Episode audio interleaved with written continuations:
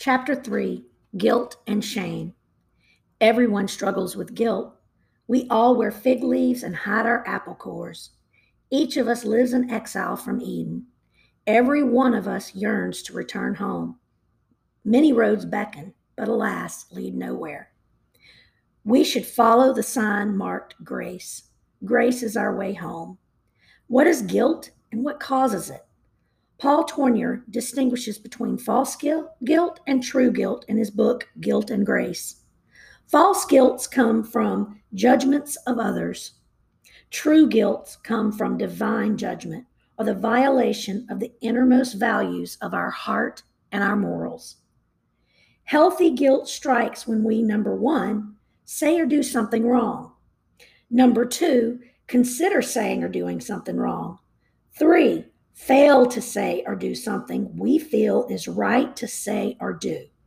Or four, consider not saying or doing the right thing. Guilt erupting from sources other than these four is unhealthy and begs professional attention. False guilt or unhealthy guilt may be traced to childhood, where a low self image originates in relation to parents and significant others. Healthy guilt or true guilt springs from the violation of an accepted standard. The purpose of healthy guilt are number one, to serve as a warning, and number two, to motivate us. This warning serves notice that we're going against the value system instilled within us, our moral code, and it motivates us to amend our thoughts and behavior. Michael Lewis distinguishes between guilt and shame in his book, Shame, the Exposed Self. According to Lewis, shame is broad, guilt is specific. Shame says, I am a bad person. Guilt says, what I did was bad. Like guilt, shame, vis- shame visits each human heart. Shame makes us want to hide, to escape from the piercing eyes of others, to disappear, or the ones that we've wronged. Adam and Eve provided an obvious example of individuals afflict- afflicted with shame. Their sin realize they are naked, seek to cover their shame with fig leaves, then finally attempt to hide from God. When we violate a moral standard, shame finds us. We feel we're no good. We self focus upon the self and pronouncement judgment unworthy. We continue to hide from those that care. Guilt inevitably produces fear. What we fear is punishment. Adam and Eve hid because they feared punishment from God. Cain feared retribution from others because he murdered his brother. Guilt may be resolved or unresolved. Left unresolved, guilt leads to the hardness of the heart, mean spiritedness, uh, un- aggression, anger, fear, resentment, and anxiety. Resolved guilt, on the other hand, leads to relief, an assurance of pardon, relaxation, joy, peace, security, especially for those towards whom have given it. How we choose to respond to guilt makes all the difference.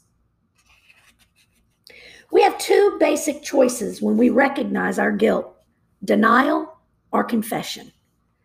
The biblical recommendation is clear enough when we compare the following passage Behold, I will enter into judgment with you because I say I have not sinned. Then, if we say that we have no sin, we are deceiving ourselves, and the truth is not in us. If we confess our sins, he is faithful and righteous to forgive us our sins and to cleanse us from all unrighteousness. If we say that we have not sinned, we make him a liar, and his word is not in us. 1 John 1 8 through 10. Old Testament examples. In the Old Testament, Israelite kings Saul and David illustrate respectively the wrong way and the right way to handle guilt. The Philistines assembled to fight the Israelites, bringing 30,000 chariots, 6,000 horsemen, and warriors as numerous as the sand on the seashore. Saul waited in vain for Samuel, the prophet and priest, to arrive to offer God a sacrifice so he would be prepared for the inevitable battle. Being impatient, Saul took it upon himself to offer a burnt offering to the Lord, a practice reserved for priests only. When Samuel eventually arrived, he asked, What have you done? For a king to usurp priestly duties by leading in religious rituals was forbidden. Saul replied, Because I saw that the people were scattering from me, and that you did not come within the appointed days, and that the Philistines were assembling at Mizpeh. I forced myself and offered a burnt offering. 1 Samuel 13, 11, 12. Regrettably, Saul chose to ignore or repress his conscience to justify his actions and to blame others for his folly. The people, Samuel, and the Philistines were all to blame, not Saul. King Saul refused to take responsibility for his actions. You have acted foolishly, Samuel announced to Saul. At a later date, Samuel commanded Saul, saying, Thus says, saith the Lord of hosts, Go and strike Amalek and utterly destroy all that he has, and do not spare him. Put to death both man and woman, child and infant, ox and sheep, camel and donkey. 1 Samuel 15 3. Saul indeed defended, defeated the Amalekites, but Saul and the people spared Agag and the best of the sheep, the oxen, the fatlings, the lambs, and all that was good, and were not willing to destroy them utterly. But everything despised and worthless, they utterly destroyed. 1 Samuel 15 9. Once again, the prophet confronted Samuel or Saul about his disobedience and declared, Blessed are you of the Lord. I have carried out the command of the Lord, Samuel responded.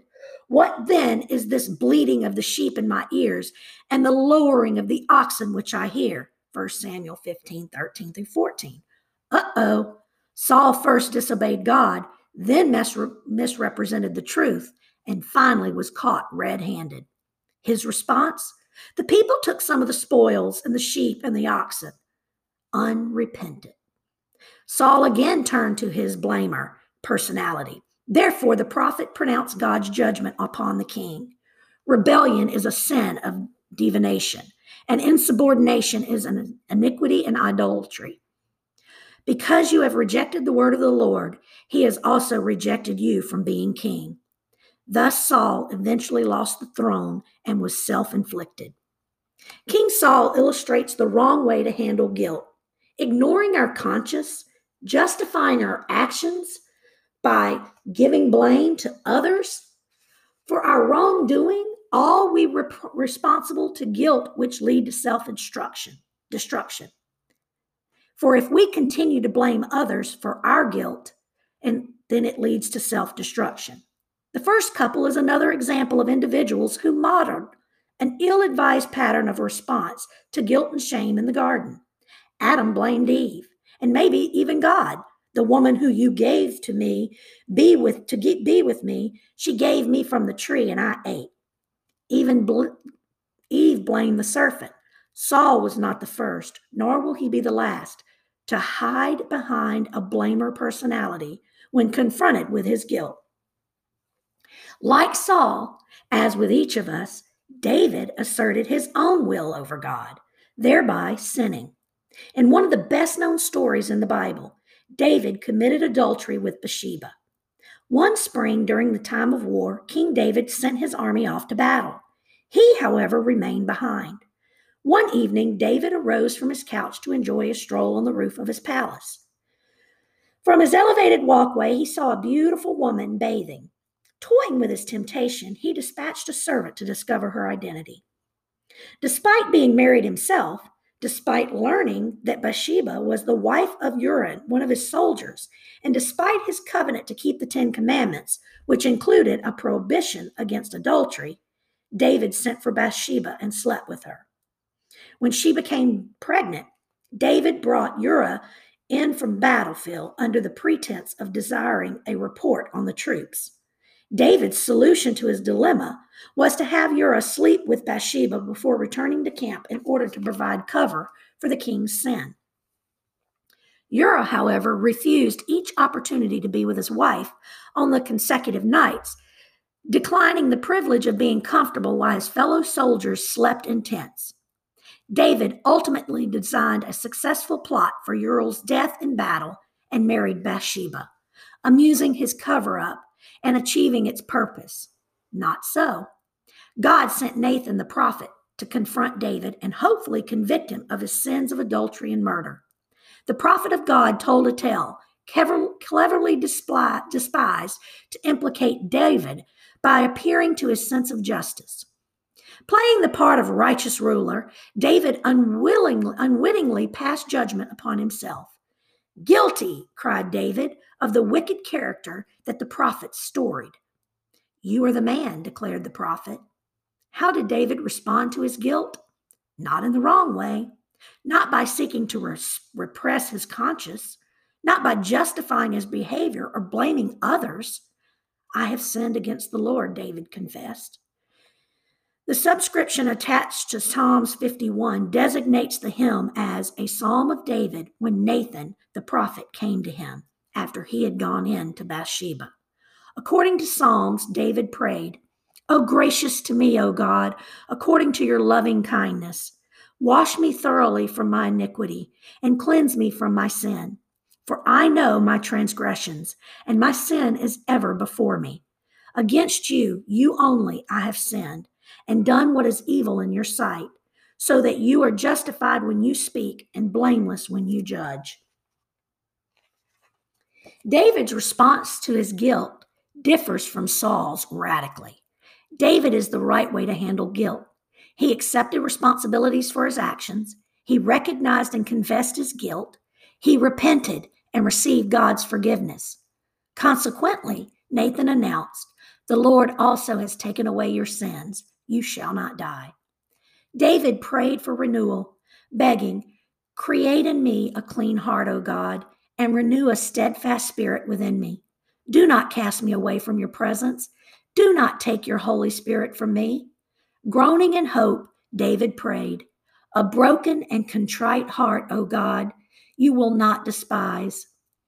David's hope was no longer deceit, but in a deity.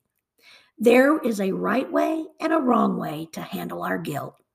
In broad terms, denial is wrong, confession is right.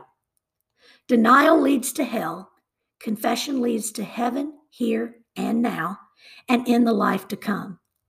The difference in the deities of Saul and David may be traced to the manner in which each responded to his guilt. David accepted his blame and Saul did not. Saul was rejected by the, as a king by God. David was a chosen king by God to replace Saul. New Testament examples. In the New Testament times, the Pharisees were accurate in accurately in tune with sin and guilt. Rather than accepting their own sinfulness, however, they found it easy to project theirs onto others. So they took to the streets looking for evil easier than to face their own. Finding a woman to accuse of adultery, they managed to employ a mechanism of deflection, conveniently diverting attention, theirs and others, away from their own inequities. This slick move was called projection. Since we project our badness onto others, Jesus was not fooled and said, He who is without sin among you, let him be the first to throw the stone at her. Among Jesus' disciples, guilt tortured both Judas and Simon Peter. Judas was unable to resolve his guilt before betraying Jesus, eventually committing suicide. Peter's guilt came from denying Jesus three times on the eve of the Lord's crucifixion, leaving Peter to live with his shame. After his death and burial, the resurrected Jesus came and stood among his disciples, saying, Peace be with you. Peter saw him and heard him, but something remained unresolved between Peter and Jesus. Some time afterward, perhaps not knowing what else to do, Peter announced, I'm going fishing. That's where Jesus found him, as before, by the shore of the Sea of Galilee. Through their meeting, though their meeting was awkward at first, at least for Peter, Jesus' forgiveness of Peter's thrice betrayal soon flooded his soul. Peter's guilt melted before his Lord's grace. The rock, which Jesus had foreseen in Simon from the start, became the reality in the years ahead as the forgotten disciple faithfully served the Lord, feeding his sheep. The rock in time even bravely followed his master into martyrdom. Another marvelous picture of Jesus' grace in the face of our guilt and shame is revealed in Jesus' parable of the prodigal son. According to the parable, a wasteful son had made a mess of his life in loose living in a country far from his family. Nonetheless, his loving father longed for the boy to return home. One day, the father saw his son coming in the distance. Running to meet his son, the father embraced and kissed him.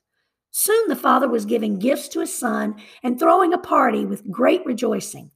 All was forgiven. Grace was present. Jesus told this story in part to show how God, our Father in heaven, longs to shower us with his grace and forgiveness. Indeed, grace and forgiveness awaits every prodigal daughter and son coming home to grace. While awaiting trial, Pickaxe murderer Karla Faye Tucker, a prodigal daughter, came home. Karla confessed her sins, repented, and received Christ as her Savior. When I was forgiven and experienced forgiveness, she shared, it freed me inside to soar. I went higher and deeper with the Lord. My good friends, Mary Alice and Charlie Weiss, became like family to Karla. For for years, the Weisses have led a Bible study on Tuesday nights in the Mountain View Prison Unit for Women in Gainesville, Texas, where Karla was incarcerated on death row. Mary Alice and Charlie once told me that Karla was one of the most radiant Christians they'd ever known. In Linda Strom's book, Set Free, the author quotes Mary Alice as saying, The thing that affects me most about Karla is the way she completely disarms people with the love of God. I have never met anyone with such outright love for Jesus. Karla discovered that saving the saving truth of God's grace that John proclaimed when he wrote, "My little children, I'm writing these things to you so that you may not sin. And if anyone sins, we have an advocate with the Father, Jesus Christ, the righteous, and he himself is the is forgiveness for our sins, and not for ours only, but for those of the whole world. How do we get rid of our guilt and shame? First, we own it or confess it. Next, we remove ourselves from the source of our wrongdoing. We must remove ourselves from the source of our wrongdoing if we ever want to own our guilt and shame. Jesus ex- illustrated this principle with the Sermon on the Mount when he taught, If your eye makes you stumble, tear it out and throw it from you. If your right hand makes you stumble, cut it off and throw it from you. For it is better for you to lose one of the parts of your body than for your whole body to go into hell. Matthew 5 29 30. What Jesus introducing was Jesus introducing mutilation as a spiritual discipline? Hardly. Removing an eye or a hand cannot be removed. It's talking about the lust of the flesh within us, the sins that we are willingly to continue to to continue to to continue to create in ourselves. Jesus was saying that we should separate ourselves from whatever causes us to do wrong or whoever causes us to do wrong. We should acknowledge the problem and take drastic action to correct it. Do what is right, not what is easy. The biblical word for correcting our sin problem is repentance. Repentance di- differs from confession. Confession acknowledges the problem. Repentance does something about the problem. To repent is to turn around and go a different direction. To repent is to turn from sin and turn to God. Since true guilt and shame result from unacceptable thoughts or deeds or behaviors, or what the Bible calls sin, our problem must be dealt with at its source and return to wholeness.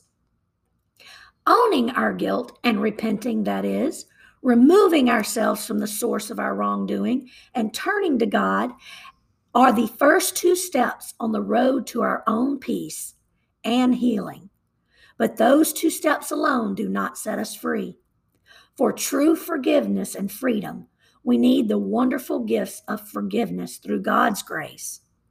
German pastor and theologian Dietrich Bonhoeffer noted correctly that the last word with Christ is grace.